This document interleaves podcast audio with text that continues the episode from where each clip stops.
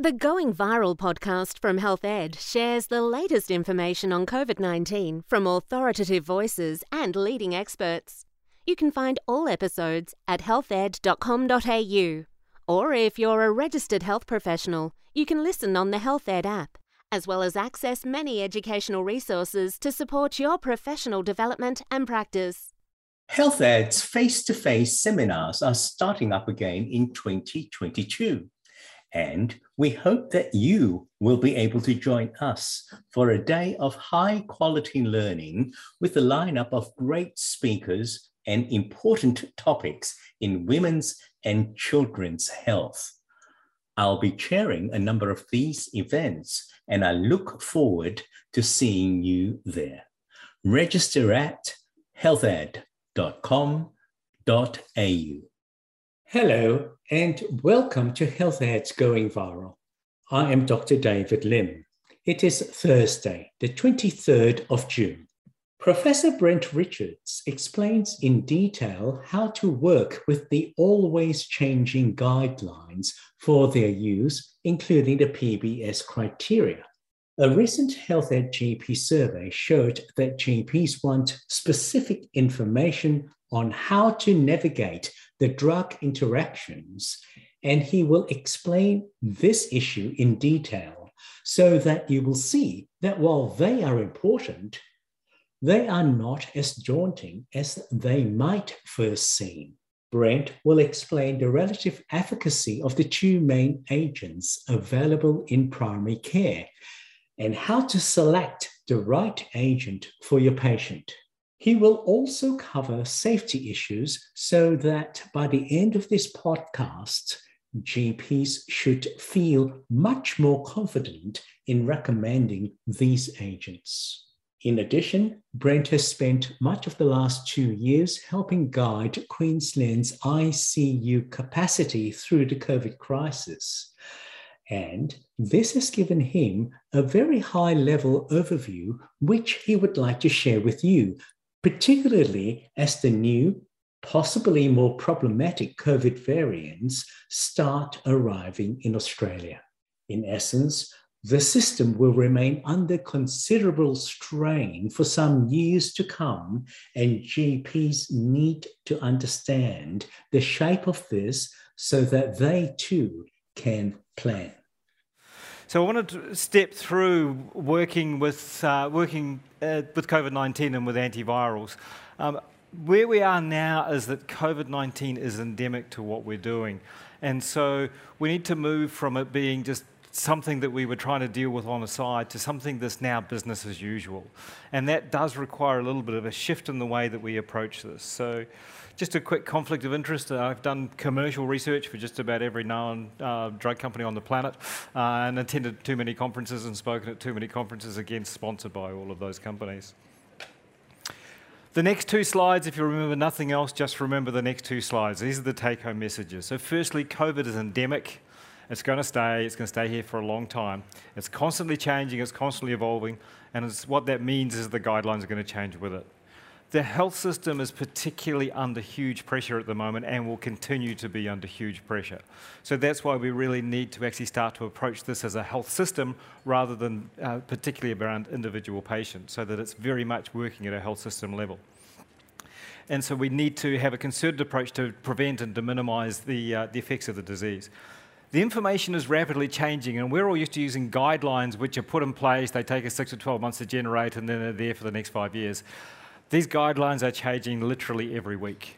So we are going to have to get used to working with guidelines, continually referring to the guidelines, and being aware that they will continue to change. And the currently available antivirals are actually getting to be remarkably good. It's been one of the big pluses of COVID is that we've actually got some good antivirals for the first time really ever. And so it's worth getting to know them, worth getting to learn about them, and how we would then go ahead to use them. This is the second slide to remember. This is the Queensland Health COVID-19 updated recommendations. This is May, and by the way, I think we're probably going to change them next week. That's how often they're changing. There's 8 jurisdictions and PBS and the National Task Force, so that's 10. And so between them, every week one of those guidelines changes, and that's because we all have slightly different views of the evidence. But really, when you look at it, it's as simple as, has the patient got COVID? Can you check that, please? Okay. Do they fit into the risk groups, and are they not pregnant? Yes, okay, can you please give them Paxlovid? If that doesn't work, think about some of the others, but really, Paxlovid is where you're going to be. All the risk factors are there, fairly carefully spelled out, and we can go through those in a minute. The reality is COVID is there. It's repeated waves, and they're just going to keep happening. That sort of the first blue graph is basically you look at the waves that have been happening through the UK, and they just keep happening. They've got through now their BA2 wave. They haven't got into their BA45 wave yet, and you may not know about BA45. We had Wuhan, we had Delta, we've now got Omicron, we've had Omicron 1, we've now got Omicron BA2, but is what you have, and we've had 2.12.1, which you haven't seen a lot of just yet, but we probably will. But we've already got BA4 and BA5 starting to appear in Queensland, so we are likely to see a BA4 and 5 wave, and unfortunately that's probably going to coincide with our influenza waves.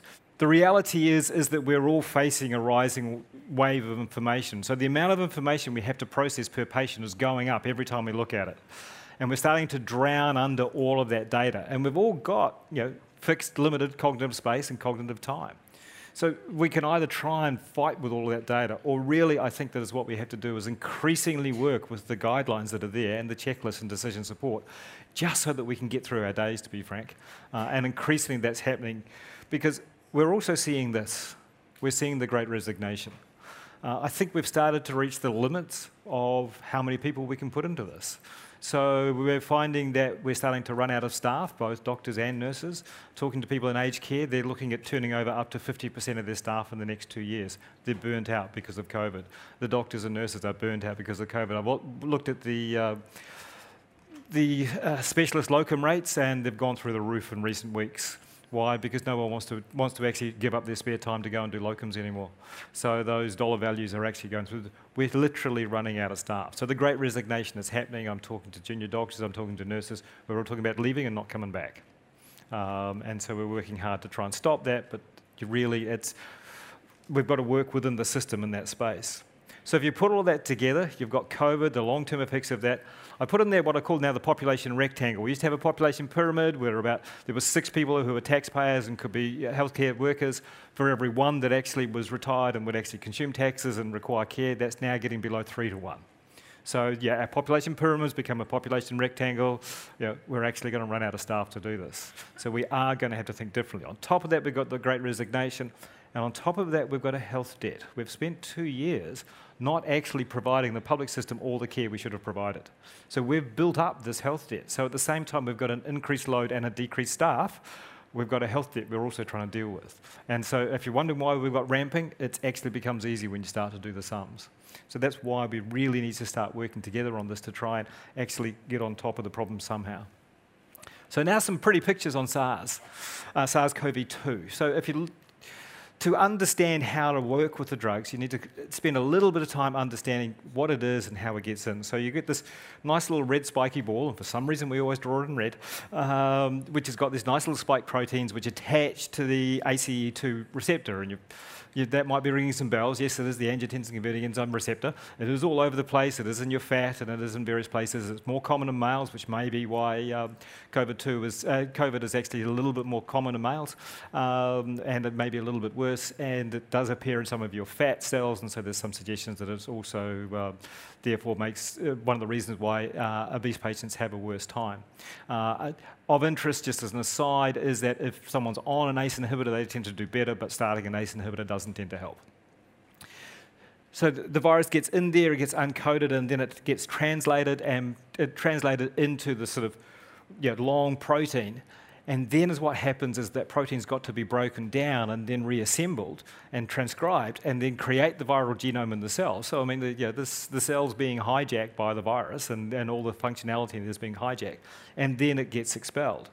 And so you go, well, there's a few places we can attack that. So what are the therapeutic targets? So the first is you want to stop it binding. A lot of our MABs have been in that binding space, and they used to work well, but you'll soon see that they don't work very well anymore. Why? Because they tend to be very specific to the brand of the spike protein, and that's obviously where the vaccines are working. You can decrease the entry and the exit from the cell, but again, the ACE inhibitors haven't turned out to be as useful as they could be. The big place is in the proteolysis, so where the initial protein is being broken down and then has to be reassembled. That's where we've got the big hit now, and we've got some great moves forward with the protease inhibitors. And the fourth is RNA replication. So again, some of it is an RNA replication. And so that's where the RNA is being reformed and replicated, and then it goes out. So what you do is you just disrupt that, and basically it doesn't quite know what it's doing, and it doesn't do it well. You'll also see in a lot of the guidelines they talk about disease severity. And I hate to say it, the alignment in this space is not good at all.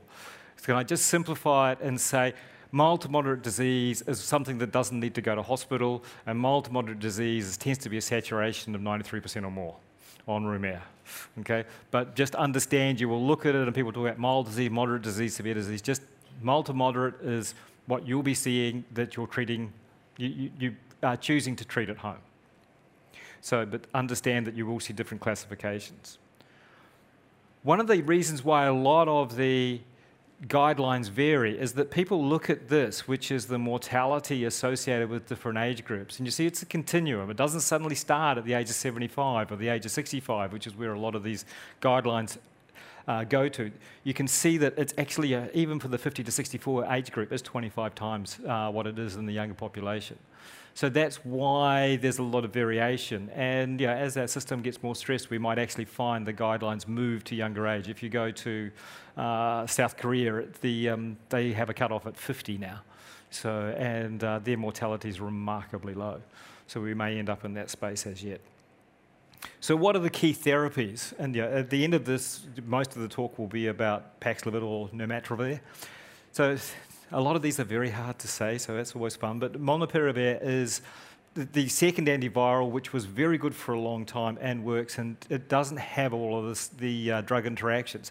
However, it's only about 30% effective against the current strains of Omicron. So that's why it's dropping out, or dropping, shall we say, further down the guidelines than a lot of other things. Nirmatrelvir and ritonavir is the Paxlovid. So that's the one that we're actually seeing a lot of benefit from, and that seems to be 88% or maybe even more effective in some studies. There's two studies, the EPIC-SR and HR, where there's some new studies due to come out will show it even works. It works just as well in standard risk patients as high risk patients. Remdesivir is what we're using particularly in hospitals and in ICU, so we use it for moderate disease. We're also using it for severe disease. And it inhibits the viral replication the same way that molnupiravir does.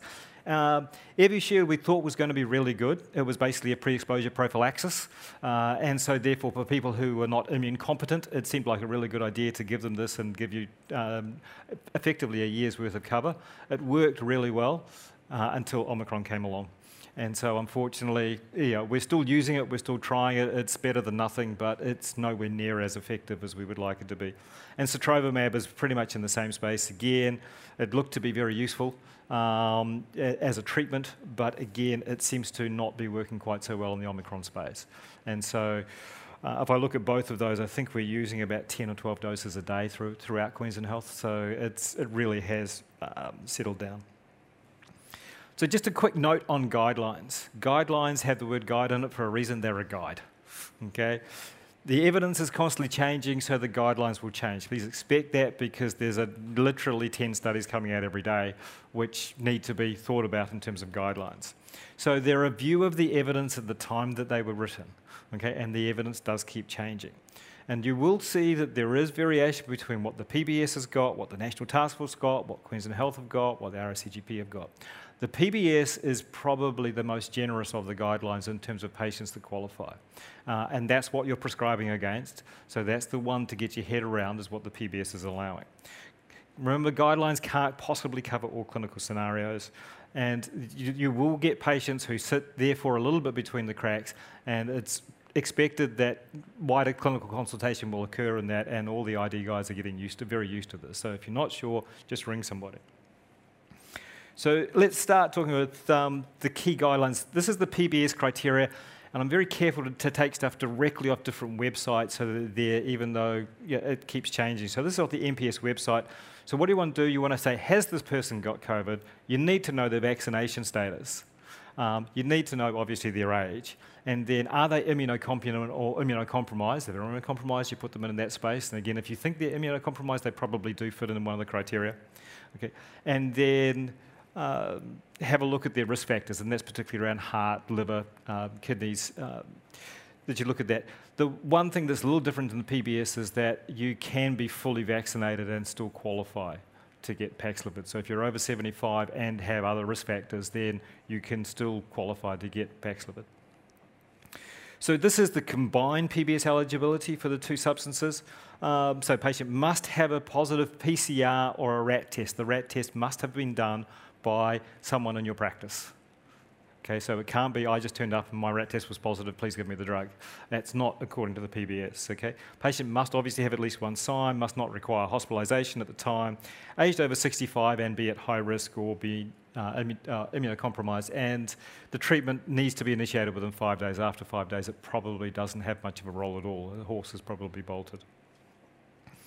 If you have a look at what high risk, and there is a lot of different definitions of high risk, this is what's in the PBS. So less than two or less doses of the vaccine.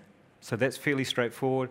But you can see when you put these together, if someone's got a couple of big risk factors and they've got COVID, they don't actually, they can still be fully vaccinated, okay, but they can still qualify.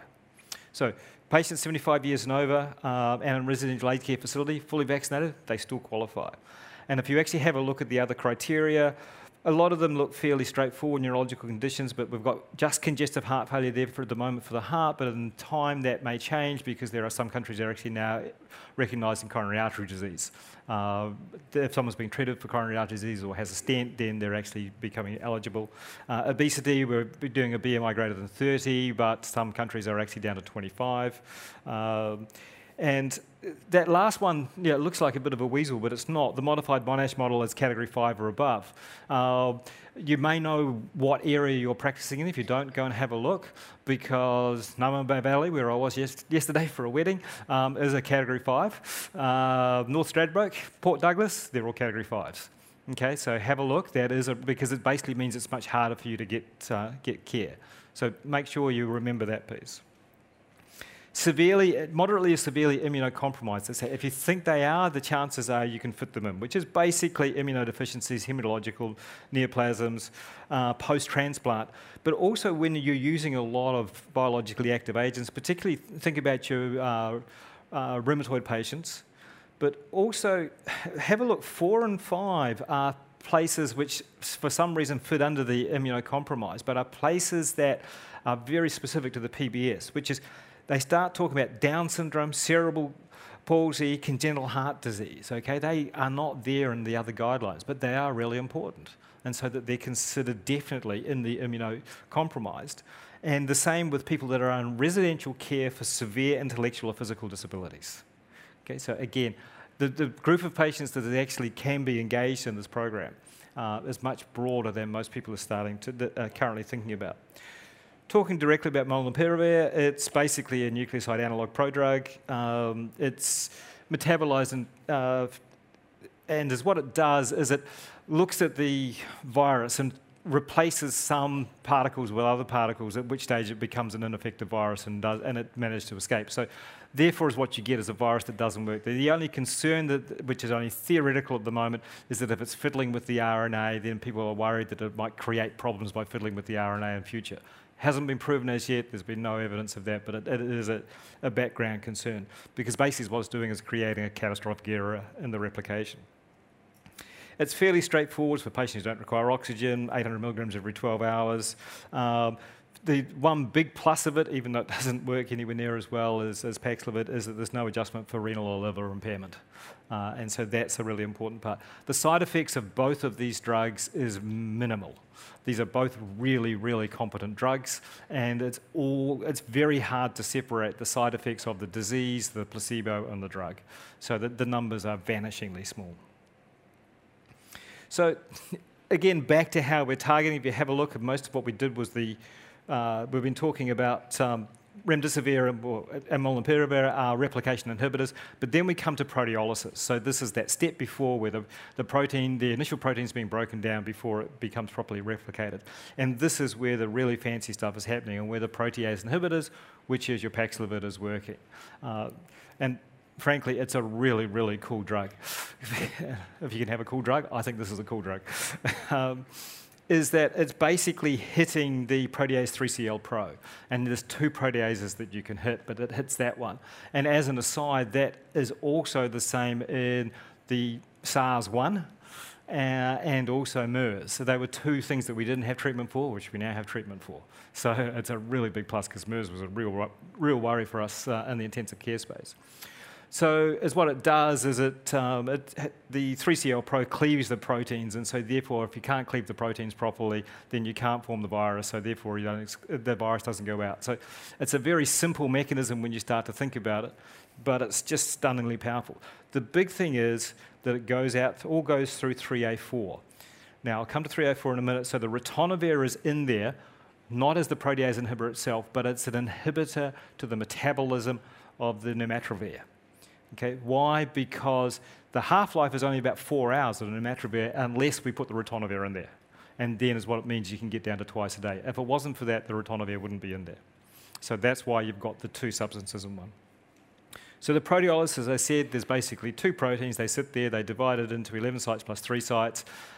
You could actually hit either of those substances, either the M Pro or the PL Pro. At the moment, we're only the companies are only hitting the 3CL Pro, but both of those are actually viable. So there is still a second round that we could do if we start to run out of grunt in the 3CL Pro. But again, it works very well. And as I say, that ritonavir is there because it's a cytochrome P3A or 3A4 inhibitor. If you think about it, it's almost like a penicillin probenecid. You know, you just decreases the excretion of the probenecid, decreases the excretion of the penicillin. Well, basically, that's what the ritonavir is doing, is decreasing the metabolism of it. The one thing that I would say is that it does irreversibly bind to the cytochrome P450 3A4, and is what that means is that when you stop a drug because of that there being interference, you can't restart it for 3 or 4 days after you've stopped the Paxlovid, because it takes 3 or 4 days for those enzymes to recover. So that's why it's there. So it does bind, but it binds irreversibly. So cytochrome P450, it's a place that in my world of intensive care that we learn to know and love and understand. But if you ever get a chance to dive into this, it explains an enormous number of drug interactions you might not otherwise understand. And what it is there's more than one cytochrome P450. As you see, there's a list of the standard ones there, the 1A2s, the 2C9s, 2C19s. I don't see the 2E1 there, but we have 2E1 as well, which is where alcohol goes out through. But a lot of what we do is in cytochrome 3A. And in that, you have inhibitors and you have inducers. And so as well as the substrates, some stuff can inhibit, some stuff can induce. And so that's what all the drug interactions are about. Is it a substrate, does it inhibit, or does it induce? P450 is very busy. As you can see, it passes a lot of drugs, so the 3,450A4. I'll expect you all to memorize that, and now it'll disappear. But you will start to see some drugs there.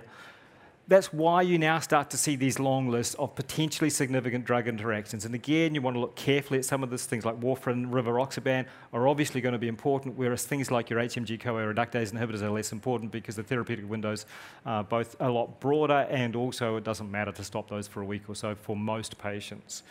If you go into the product information for Pfizer, this is what you find. They talk about drugs that cause increased concentration of the co-administered drug, which is where they're basically competing. But there are also certain drugs that induce the enzyme, so therefore will make the Paxlovid less useful. Now, that may all seem incredibly challenging to deal with. So what you do is you go to this website, COVID19druginteractions.org. You just basically type your drug, the COVID drug, and the co-medication, and it tells you, is there an interaction? It really is as simple as that. And there's one step easier. They have available this as a PDF. And literally, it's what it is all of the commonly used drugs, and it lists them, as either green, no interaction, amber, have a think about it, but it's probably going to be okay. Red, do not do unless you really have to. So really the simple way to work with this is to literally grab this piece of paper and use that, because you will get through it very quickly and you will understand very quickly. So it should be in your notes. It's easy to find, but it's the drug interaction checker. That's what a pack looks like. Just in case your patients ask you, yes, there are 3 tablets to take twice a day. And if you've got renal impairment, you'll only take one of the 2 Nirmatrelvir. And just some quick notes on women and children. Obviously, at this stage, it's avoided in most cases in terms of pregnancy, although Remdesivir is a Category 2B. Please remember to treat the partners exactly the same, so that therefore there is good contraceptive advice if the partner is actually getting treated for with Paxlovid. Not recommended during breastfeeding. Children, not usually a big issue. It's usually fairly mild disease, apart from the strange Kawasaki disease type syndrome. But we can use Remdesivir if they're more than 1 month old, and sotrovimab if they're more than 12 months. And I say that Nirmatrelvir, I think, will probably get released for 12 plus in time. There are many good resources for you to deal with, okay? But can I say, please look carefully at what those resources are: RACGP, National Evidence Task Force, NPS. So in summary, COVID is endemic. It's here. We're just going to learn to live with it, okay? But learn to live with it means we're going to have to manage it. But we've got a health system under considerable strain. And so as what we need to do is to actually prevent as much disease, disorder, and particularly hospitalization in the space as we can. The guidelines are going to keep changing. I apologize for that, but that's the reality, because the evidence is changing. So you will have to keep up with the guidelines. They are continuously evolving. These antivirals are really good. Yeah, so particularly the Paxlovid is an amazing molecule. And yeah, I think that it's really got a big place, and I think we're going to see its utility expanded. And at the end of this, to use it is all you've really got to do is to look carefully at the drug interactions. And again, there's some good resources for that. Remember, none of this gets rid of the public health measures that help us get to where we need to be. Thank you. Just a quick reminder as we wrap up to encourage you to register for the next webcast, where you can always catch a high-quality lineup of speakers and topics that HealthEd has put together for you. HealthEd webcasts are carefully created to provide high-quality video and audio so that you have the best possible learning experience. It's free, you get CPD points, and it's all delivered directly to the digital device of your choice, wherever you choose to be.